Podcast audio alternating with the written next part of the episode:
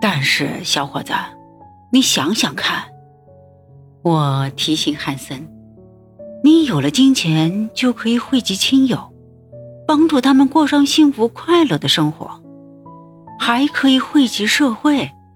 你可以把钱投到慈善事业上去，帮助那些贫困无助的人们。这样，金钱还是万恶之源吗？小伙子。手里每增加一分钱，就增加了一份决定自己未来命运的力量。快快去赚钱吧！我规劝他：“你不该让那些扭曲的错误观念束缚住自己。你应该花时间去挣钱，有了钱才会有力量。纽约是个充满机会的地方，你应该去挣钱。”并且最终拥有财富。你要记住，尽管我们都是城市里的匆匆过客，但也要划出一道闪亮的人生光芒。汉森先生健壮又聪明，对于我的劝告，我不知道他是否接受。假如不能的话，我只能为他感到遗憾了。我一直深信。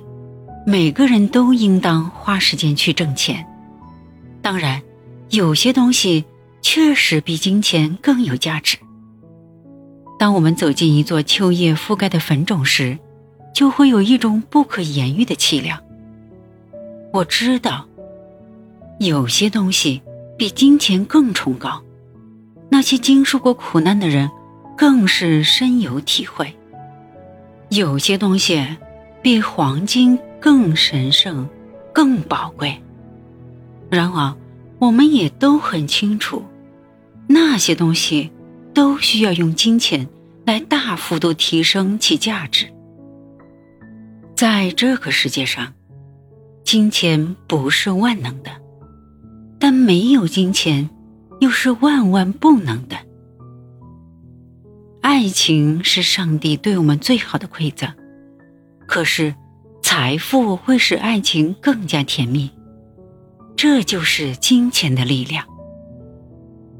一个扬言说自己不需要金钱的人，那等同于是在说：“我不愿意为家人、朋友以及社会做出贡献。”这种说法听上去很荒谬，但是断然否定这两者的关系也同样荒谬。我深信金钱的力量。我呼吁大家都去奋力赚钱。可是，宗教对这种观点存在偏见。很多人认为，身为上帝贫穷的子民是至高无上的荣耀。在一个祷告会上，我曾听过一个基督徒祷告说：“他因自己是贫穷的子民，感谢上帝。”我听后心里想。